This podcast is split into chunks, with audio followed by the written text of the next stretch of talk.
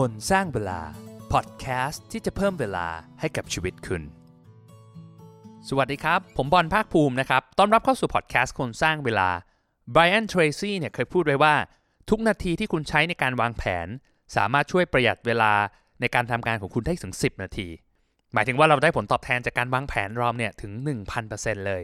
ตอนนี้ผมจะชวนคุยเรื่องการวางแผนการทำงานรายวันและรายสัปดาห์ของเรานะครับเเป็นเรื่องที่ผมบ้ากับมันมากนะครับผมโฟกัสกับเรื่องนี้มาเป็น 10 ปีเลยนะครับโดยเฉพาะ 3 ปีที่ผ่านมาผมเรียกได้ว่าทำแทบทุกวันนะครับแต่ก็ยังมีปัญหาอยู่มันก็ยังไม่ลงตัวมันก็ต้องปรับไปปรับมานะครับแล้วผมเชื่อว่าเป็นประเด็นที่ท่านผู้ฟังหลาย ๆ คนอาจจะสนใจ เพราะว่ามันเป็นจุดสำคัญมากที่จะเขาเรียกว่าใกล้มือกับการลงมือทำของเรามากที่สุดนะครับว่าเฮ้ยเรามีแผนเยอะแยะเราใช้เทคนิคมากมายเลยเนี่ยแต่ว่าเราจะทำงานของเราจริง ๆ แบบเป็น action จริง ๆ เนี่ยมันก็ต้องมีการวางแผนการทำงานที่ดีนะครับ ตอนนี้ผมจะเล่าให้ฟังว่าทำไมเราต้องวางแผน แล้วมันจะได้ประโยชน์อะไร พื้นฐานเบื้องต้นเกี่ยวกับการวางแผนว่าเอารายวันทำยังไง รายสัปดาห์ทำยังไงนะครับและผมจะเล่าถึงระบบที่ผมใช้ในปัจจุบันว่าทำยังไงบ้างนะครับ ซึ่งโหมันปรับปรุงเปลี่ยนแปลงมาเยอะมากเลยนะครับ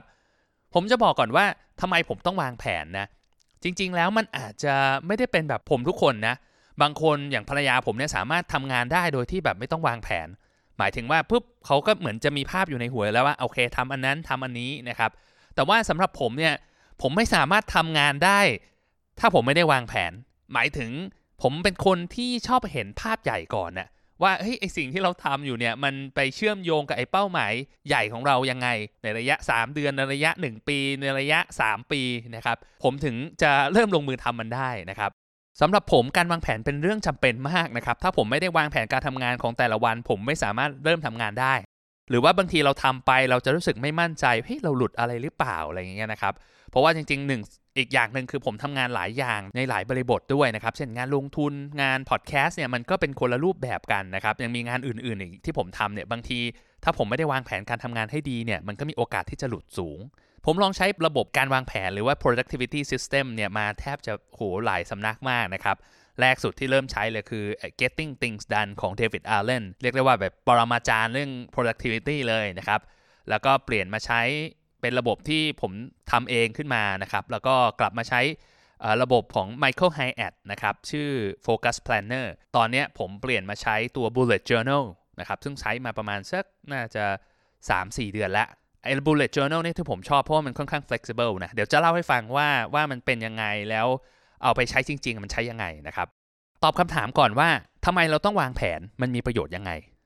อย่างแรกอะที่ผมมีเกริ่นไปแล้วแล้วว่าการวางแผนเนี่ยมันจะทำให้ผมรู้สึกว่าไม่หลุด คือบางทีเรามีกิจกรรมหลายอย่างที่ต้องทำนะครับหลายๆคนเนี่ยเวลาทำงานเนี่ยอาจจะรู้สึกเฮ้ยไม่เป็นไรเราไม่ต้องวางแผนหรอกงาน เรามันไม่ได้ซับซ้อนขนาดนั้นนะครับ แต่จริงๆ เราก็อย่าลืมนะ ในชีวิตคนเราเนี่ยมันมีเรื่องของ ด้านการเอ่อ personal life ด้วยชีวิตส่วนตัวด้วยนะครับ บางทีถ้าเราไม่ได้วางแผนว่าเฮ้ยเราจะไปออกกำลังกาย เราจะไปวิ่ง เราจะพาแฟนไปกินข้าวอย่างเงี้ยไอสิ่งเหล่านี้มันก็จะถูกหลงลืมไปนะครับ แล้วเราก็จะทำไอสิ่งที่เราเรียกว่างาน หรือว่าไออะไรที่เราใกล้ตัวเราที่สุดอะเวลาการวางแผนของเราเนี่ยมันจะทำให้เราไม่ลืม แล้วก็สามารถคุมภาพใหญ่ได้ว่าเราควรจะทำอะไรในช่วงเวลาไหน อีกอย่างหนึ่งคือการวางแผนเนี่ย มันจะช่วยให้ผมเลือกได้ว่างานไหนสำคัญกว่างานไหน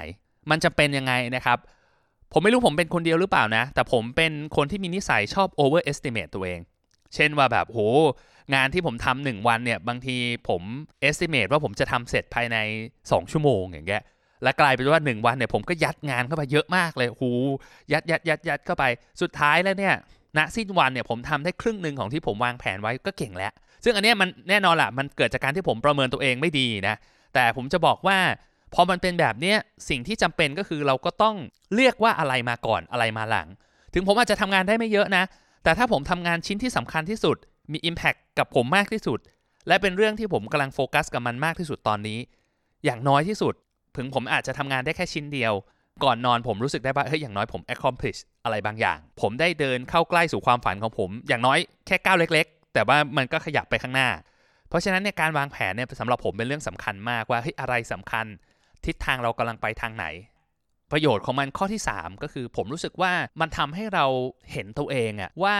เรากำลังเดินหน้าไปอยู่หรือเปล่า หรือเรากำลังย่ำอยู่กับที่ มีอยู่ครั้งหนึ่งครับประมาณสัก4ีหปีที่แล้วเนี่ยสถานการณ์ตอนนั้นเนี่ยคือผมลาออกจากงานประจำมาแล้วนะ แต่ว่ามันเกิดอาการเบิร์นเอาท์นะครับแบบไม่อยากทำงาน ไม่รู้ว่าทำงานเยอะเกินไป หรือว่าแบบตอนนั้นสภาพจิตใจไม่พร้อมหรือเปล่าไม่รู้นะครับจำสาเหตุไม่ได้ แต่ว่าจำได้ว่าช่วงนั้นเนี่ยใช้เวลาไปกับเรื่องที่แบบไม่เป็นประโยชน์เยอะมากนะครับผมดูซีรีส์ทั้งวันอ่านการ์ตูนเล่นเกม ทั้งๆทที่มันมีงานต้องส่งมันมีงานต้องทำนะ แต่ว่าเราก็ไม่ทำเราโดยเฉพาะถ้าเราแบบไม่มีเจ้านาย ไม่มีเดทไลน์ที่แบบชัดเจนที่แบบคนจะคอยตามจี้งานเรานะครับ เราก็ไม่ทำนะครับ ปล่อยเรื่อยไปเรื่อยๆ จนถึงแบบนาทีสุดท้ายจริงๆก็มานั่งทำจนถึงตีสองตีสามพอมันเป็นแบบนั้นอะสถานการณ์มันยิ่งแย่ลงสภาพจิตใจผมก็ไม่ค่อยดีนะครับ เพราะว่ารู้สึกรู้สึกแย่กับตัวเองเฮ้ยเราทำอะไรอยู่วะอะไรเงี้ยผมมาได้เรื่องของการทำ daily review เข้ามาช่วยนะครับ ผมจะบอกว่าผมรอดมาได้เพราะแบบนั้นนั่นแหละ เพราะว่า พอผมนั่งทบทวนตัวเองว่าแบบแต่ละวันผมทำอะไรบ้างนะครับ ผมก็จะมีความรู้สึกว่าแบบเฮ้ยไอสิ่งที่เราทำผ่านมาเนี่ยมันไม่เวิร์กแล้วล่ะมันเป็นการหนีปัญหาแล้วล่ะ วันรุ่งขึ้นผมก็จะพยายามตั้งเป้าออย่างน้อย2อสอย่างที่ผมอยากจะทำนะครับ ผมอาจจะทำไม่ได้ทั้ง 3 อย่าง แต่อย่างน้อยเนี่ยพอผมได้ทำเนี่ยมันก็เกิดความคืบหน้า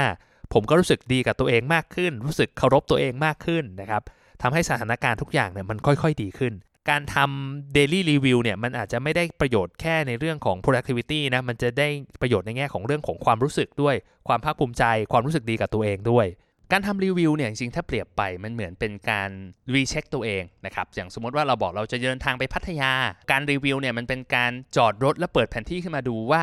เฮ้ยเรากำลังมาถูกทางหรือเปล่า ถ้ามาไม่ถูกทางหรือมาผิดทางอะอย่างน้อยเราก็จะได้เปลี่ยนเส้นทางให้มันถูกต้องนะครับ เพราะฉะนั้นเนี่ยการทำรีวิวถือว่าเป็นเรื่องสำคัญมาก ถ้าเราอยากจะเพิ่ม productivity ในการทำงาน แล้วถ้าเราอยากจะวางแผนการทำงานเนี่ยเราต้องทำยังไงบ้างนะครับ ผมขอแยกก่อนนะจริง ๆ การวางแผนการทำงานเนี่ยมันมีหลายสเต็ปมากนะครับ แต่ว่าวันนี้ผมจะโฟกัสเรื่องการวางแผนการทำงานรายสัปดาห์ แล้วก็รายวัน แต่กว่าจะมาถึงการวางแผนรายสัปดาห์หรือรายวันได้เนี่ย สิ่งที่เราต้องมีก่อนนะครับ คือการเราต้องมีเป้าหมาย มีแบบมี vision ของตัวเราเอง ในระยะแบบ 10 ปี ในระยะ 3 ปี 5 ปี หรือว่าอย่างน้อยที่สุดอะ เป้าหมายของปีนี้เราต้องชัดเจนว่า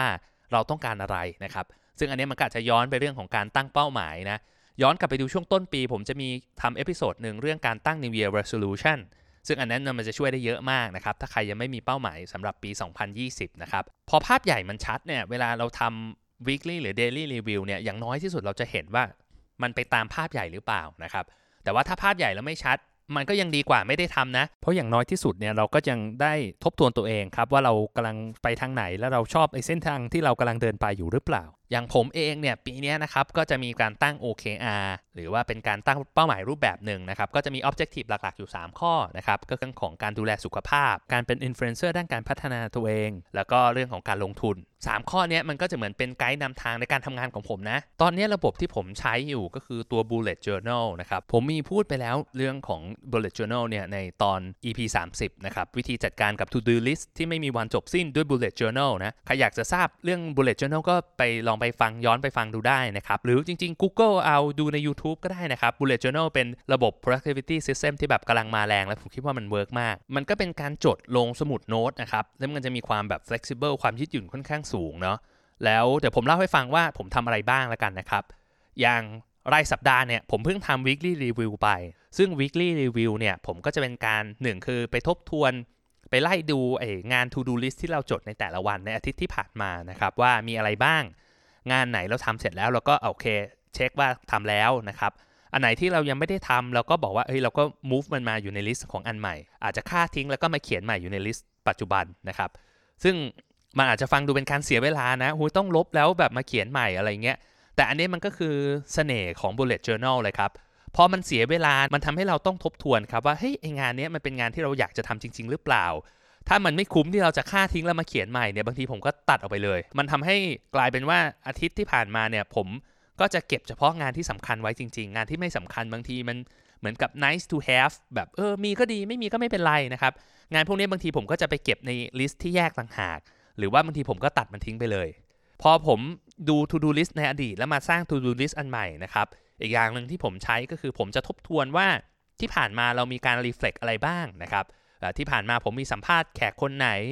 การลงทุนเป็นยังไงนะครับ แล้วก็พอดแคสต์เป็นยังไง ผลตอบรับดีไหมผมมีความสุขกับชีวิตหรือเปล่า สุขภาพเป็นยังไงนะครับ อาจจะไม่ได้แบบทำแบบเป๊ะๆอย่างนี้ทุกข้อเนาะ แต่ก็จะลิสต์ประเด็นที่สำคัญสำคัญแล้วสุกว่าเฮ้ยเราอยากจะเก็บไว้เผื่อเราจะย้อนกลับมาอ่าน หลังจากนั้นเนี่ยผมก็จะเอาส่วนนี้ไปทำการวางแผน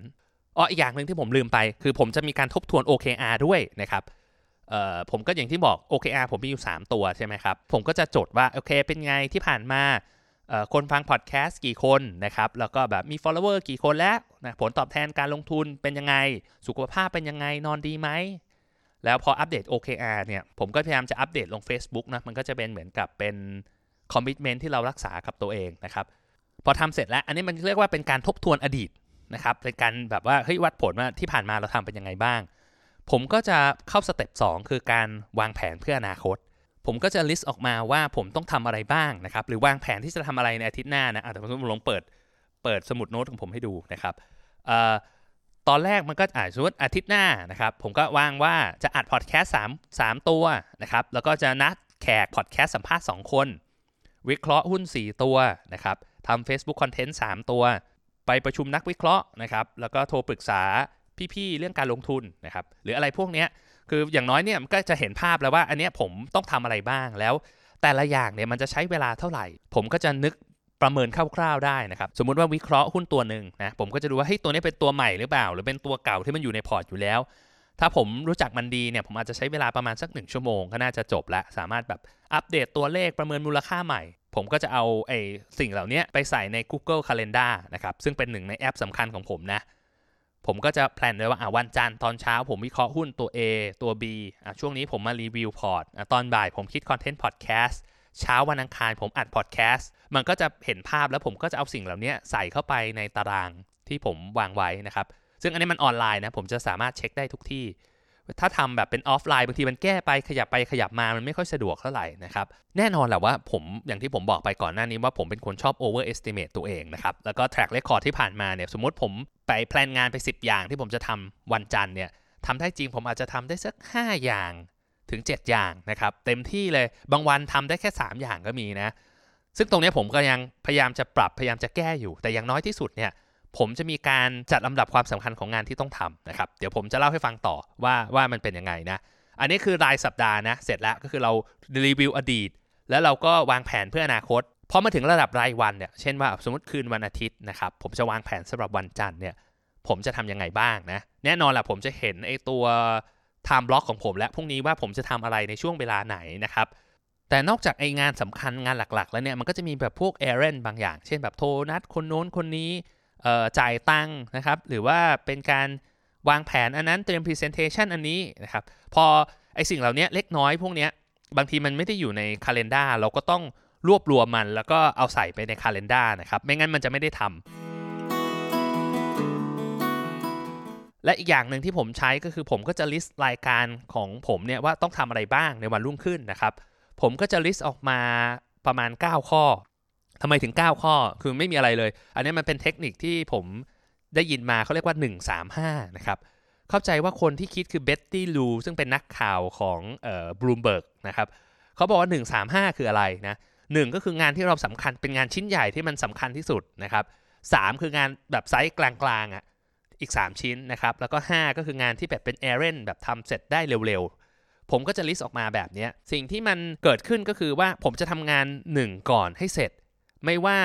มันจะเกิดอะไรขึ้นนะครับ เป้าหมายของผมคือผมต้องทำงานเบอร์หนึ่งให้เสร็จ แน่นอนแหละผมอาจจะทำงานเบอร์หนึ่งทำเสร็จ แต่ว่า 2 3 4 อาจจะไม่เสร็จ หรือว่าไองานเล็กๆอีก 5 อันทำไม่เสร็จนะครับแต่อย่างน้อยที่สุดอะผมทำงานที่มันสำคัญแล้วผมซึ่งมัน matter ที่สุดได้นะครับการต้องมานั่งรีวิวตรงนี้จริง ๆ มันก็จะคล้ายๆ กับหลักการของ Ivy Lee Method ที่ผมเคยบอกไว้นะครับว่ามันเป็นการ list แล้วก็จัดลำดับความสำคัญ เวลาผมไม่มีเวลาหรือมันเกิดเหตุการณ์ที่ฉุกเฉินขึ้นมานะครับแล้วมันไม่สามารถทำตาม time block ที่ผมวางไว้ได้เนี่ยผมจะกลับมาดู list ตรงนี้ว่า อะไรมันคืองานเบอร์หนึ่งของผม แล้วผมก็จะได้วางแผนจัดการของมันให้ถูกนะครับอย่างวันนี้ผมอัดพอดแคสต์นี้วันอาทิตย์นะครับแล้วก็สำหรับผมเนี่ยงานเบอร์หนึ่งของผมวันนี้ก็คือการอัดพอดแคสต์ตอนนี้ ซึ่งไม่ว่าจะเกิดอะไรขึ้นอย่างน้อยที่สุดผมทำงานชิ้นนี้ก่อนนะครับงานอื่นที่เป็นเบอร์ 2 3 4 ผมอาจจะทำไม่เสร็จแต่อย่างน้อยเนี่ยผมก็ บรรลุเป้าหมายของผมแล้วพอวางแผนแบบนี้นะครับ จบวันเนี่ยผมก็จะมาทบทวนว่าผมทำได้ตามแผนหรือเปล่า แล้วก็ผมก็จะมีการจดโน้ตเช่นว่าวันนี้เรารู้สึกนอนไม่เพียงพอนะโหทำให้แบบเราทานไม่แย่มากเลย ทานอาหารที่ไม่ดีเลยอย่างเงี้ยเราก็จะรู้แล้วโอ้โหเฮ้ยวันนี้ feedback เป็นยังไง หรือเราบอกว่าเนี่ยเฮ้ยเราอัดพอดแคสต์เราได้ไอเดียใหม่เยอะแยะเลย แต่ว่าเรายังไม่มีเวลาทำนะเราก็อาจจะจดไอเดียพวกนี้ไว้ เผื่อไว้ใช้ในอนาคตนะครับมันก็เป็นการแบบจดโน้ตทั่ว ๆ ไปนะทบทวน สภาพจิตใจสภาพอารมณ์ แล้วก็งานที่เราทำว่ามันสำเร็จมันตามเป้าหรือเปล่า สมมุติว่าถ้าแบบวันจันทร์มันออฟมากๆเลย แบบโหผมทำไม่ได้ตามแผนเลย ผมก็ต้องคิดแล้วว่าไอสิ่งที่ผมทำไม่เสร็จในวันจันทร์เนี่ยผมจะไปขยับขยายแบ่งให้วันจันทร์ถึงวันศุกร์ได้ยังไง ถ้าสมมุติว่ามันไม่ทัน เช่นแบบบางที ผมบอกเฮ้ยอาทิตย์หน้าเนี่ยผมแพลนว่าจะทำพอดแคสต์สตอนใช่ไหมครับ ผมก็คิดว่าเฮ้ยถ้ามันไม่ไหวจริงๆผมอาจจะต้องเหลือ 2 ตอนนะ อ่าผมก็ต้องคิดแล้วว่าผมผมจะทํำยังไงบ้างนะครับ แล้วก็ถ้าผมทำเหลือ 2 ตอนเนี่ยไองานผมก็จะประหยัดเวลาได้ประมาณสัก 2-3 ชั่วโมง ผมอาจจะ 2-3 ชั่วโมงนี้มาทำเรื่องการลงทุน เพราะช่วงนี้ตลาดมันผันผวนนะครับ มันก็จะมี priority ที่สูงกว่า แบบนี้เราก็จะพอนึกภาพออกนะครับ มันจะไม่แบบ overwhelm มากคือ weekly calendar ที่อยู่ใน Google ของผมเนี่ยมันเหมือนมันเป็นเสาหลักนะครับ แล้วก็การทำ daily review เนี่ยมันเป็นการปรับ adjust ถามว่าผมทำ daily review ทุกวันไหมก็ก็ไม่ร้อยเปอร์เซ็นต์นะ บางวันแบบง่วงหลับไปพร้อมลูกอย่างเงี้ยก็แบบไม่ได้ทำแต่ว่าตื่นมาก็ต้องเป็นสิ่งแรกที่ผมทำนะครับ แต่ผมค้นพบว่าการทำ daily review ก่อนนอน ดีกว่าการทำตอนเช้าเยอะมาก ผมไม่รู้ว่ามันเพราะอะไรนะ บางคนบอกว่ามันเป็นเรื่องของการแบบเหมือนฝังลงไปในจิตใต้สำนึกว่าแบบเฮ้ยเราจะนึกภาพวาดภาพตัวเองว่าพรุ่งนี้เราจะทำอะไร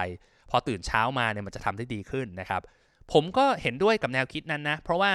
เวลาที่ผมไม่ได้วางแผนก่อนเนี่ยวันรุ่งขึ้นเวลาผมตื่นมาเนี่ย ผมมักจะทำอะไรไร้สาระ คือเราจะไม่รู้สึกว่าเราต้องทำงานอะ่ะผมรู้สึกเฮ้ยเดี๋ยวเราเล่นซะหน่อยเราทำตรงนี้สักนิดนึงแล้วเราค่อยไปทำงานก็ได้นะครับ เพราะเราไม่ได้วาดภาพไว้ว่าจะทำงานอะไรเมื่อไหร่ และต้องเสร็จตอนไหน ถ้าเรามีการวางแผนที่ดีเนี่ยมันก็จะช่วยจัดการปัญหาตรงนี้ได้นะครับส่วน weekly review เนี่ยผมแนะนำให้ทำให้เสร็จภายในวันอาทิตย์ หรือไม่ก็วันศุกร์นะครับ ไม่ว่าจะเป็นวันไหนนะคือมันต้องมีวัน cut off วันหนึ่งนะครับเช่นเนี่ยของผมวัน cut off คือวันอาทิตย์นะครับบางครั้งเนี่ยผมยุ่งมากหรือว่าไม่สามารถทำวันอาทิตย์ได้ ผมก็จะเลื่อนมาทำวันจันทร์หรือวันอังคารนะครับแต่ว่าเวลาทำเนี่ยผมจะทำถึงวันอาทิตย์ถัดไป สมมติท่านบอกว่าเฮ้ยวันอาทิตย์ไม่สะดวกใช้เวลาอยู่กับครอบครัวอาจจะ cut off ที่วันศุกร์ก็ได้ ก็คือทำจนถึงวันศุกร์แล้วก็วางแผนสำหรับอีก 7 วันข้างหน้านะครับ ผมจะวางแผนเผื่อเสาร์อาทิตย์ด้วยนะ ผมจะได้รู้ว่าเฮ้ยมันต้องทำงานไหมนะครับ แล้วก็เผื่อบางทีอะพาลูกไปเที่ยว หรือว่าพาภรรยาไปกินข้าว หรือว่าแบบไปวิ่งแบบลองรันอย่างเงี้ย มันก็จะได้วางแผนแล้วก็ฟิตดูว่าจะทำอะไรวันไหนช่วงไหนนะครับ มันก็ช่วยให้เราวางแผนการนอนได้ดีขึ้นด้วยนะสรุปกันอีกทีหนึ่งนะครับ การวางแผนก็อย่างที่ผมบอกไปมันมี 2 สเต็ปเนาะก็คือเรื่องของการทำ weekly แล้วก็การทำ daily weekly เนี่ยก็จะเป็นการวางภาพรวมว่าที่ผ่านมาเป็นยังไง เราทำตามเป้าหมายของเราได้ไหม แล้วเราจะทำยังไงให้เราบรรลุเป้าหมายของเรา แล้วก็เป็นการวาง time block วาง calendar ของเราทั้งวีคส่วนการทำ daily เนี่ยมันเป็นการแบบทำไฟจูนทำการ adjustment ว่าเฮ้ยที่เราทำมาเนี่ยมันตามแผนเราหรือเปล่า และถ้ามันไม่ทำตามแผนเราเนี่ยเราจะปรับในวันถัดๆไปยังไง ก็จำเป็นทั้ง2ออย่างนะครับ ก็ลองทำดู ผมคิดว่ามันไม่มีสูตรที่ตายตัวนะ เพราะผมลองทำมาแล้ว ผมคิดว่ามันขึ้นอยู่กับจริต ขึ้นอยู่กับนิสัย ขึ้นอยู่กับสถานการณ์ หรือว่าภาระหน้าที่ความรับผิดชอบของแต่ละคนนะครับ หลายคนอาจจะไม่ต้องทำแบบอะไรที่มันซับซ้อนแบบผมก็ได้นะครับ แค่ลิสต์ออกมาว่าทำอะไร แต่อย่างน้อยที่สุดเนี่ยเราควรจะมีระบบการทำ daily และ weekly review ของเรา สุดท้ายก็อยากให้ลองทำดูนะครับ ผมจะบอกว่าชีวิตเราจะแฮปปี้ขึ้นเยอะเลย เพราะเราจะรู้สึกว่าเฮ้ยอย่างน้อยที่สุดเนี่ยเรามีความคืบหน้า เรารู้สึกมั่นใจกับตัวเองว่าเรากำลังเดินอยู่ในทิศทางที่ถูกต้องในทิศทางที่เราเลือกมาแล้วนะครับไม่ใช่ว่าแบบโหเราวิ่งไปวิ่งมาเหนื่อยมาก แต่ว่าไม่มีความคืบหน้าเลย และทุกอย่างที่ท่านวางแผนไว้เนี่ยผมเชื่อว่าสุดท้ายมันจะไม่เป็นไปตามแผนหรอก เพราะว่ามันก็จะมีเหตุการณ์มันก็จะมีหลายอย่างที่มันทำให้เราไม่สามารถบรรลุเป้าหมายของเราได้นะแต่อย่างน้อยที่สุดเนี่ยทุกอย่างมันคือฟีดแบ็กทุกอย่างมันคือสิ่งที่เราสามารถนำมาใช้และเปลี่ยนแปลงให้เราพัฒนาตัวเองได้ดีขึ้นนะครับ ก็อยากให้ลองเอาไปทำดูนะครับ ผมคิดว่ามันเป็นเรื่องที่ทำได้ง่ายเนาะใช้เวลาไม่เยอะหนึ่งวันหนึ่งแค่แบบ5-15 นาที ถ้าทำ weekly อย่างมากก็ครึ่งชั่วโมงถึง 1 ชั่วโมงนะครับที่ผมใช้นะ หลายๆ คนทำคล่องและอาจจะเร็วกว่านี้อีก แต่ว่าผลลัพธ์ที่ได้มามันเยอะมาก ๆ เลย เหมือนอย่างที่ Brian Tracy บอกไว้ว่า การใช้เวลา 1 นาทีในการวางแผน ช่วยประหยัดเวลาในการทำงานของเราได้ถึง 10 นาทีเลยนะครับ เป็นการลงทุนที่คุ้มค่ามากเลย เรียกได้ว่าไม่ทำไม่ได้แล้วนะครับ ยังไงก็พบกันใหม่นะครับ ขอให้สนุกกับการบริหารเวลาและใช้ชีวิตในแต่ละวันนะครับ แล้วพบกันใหม่ครับ สวัสดีครับ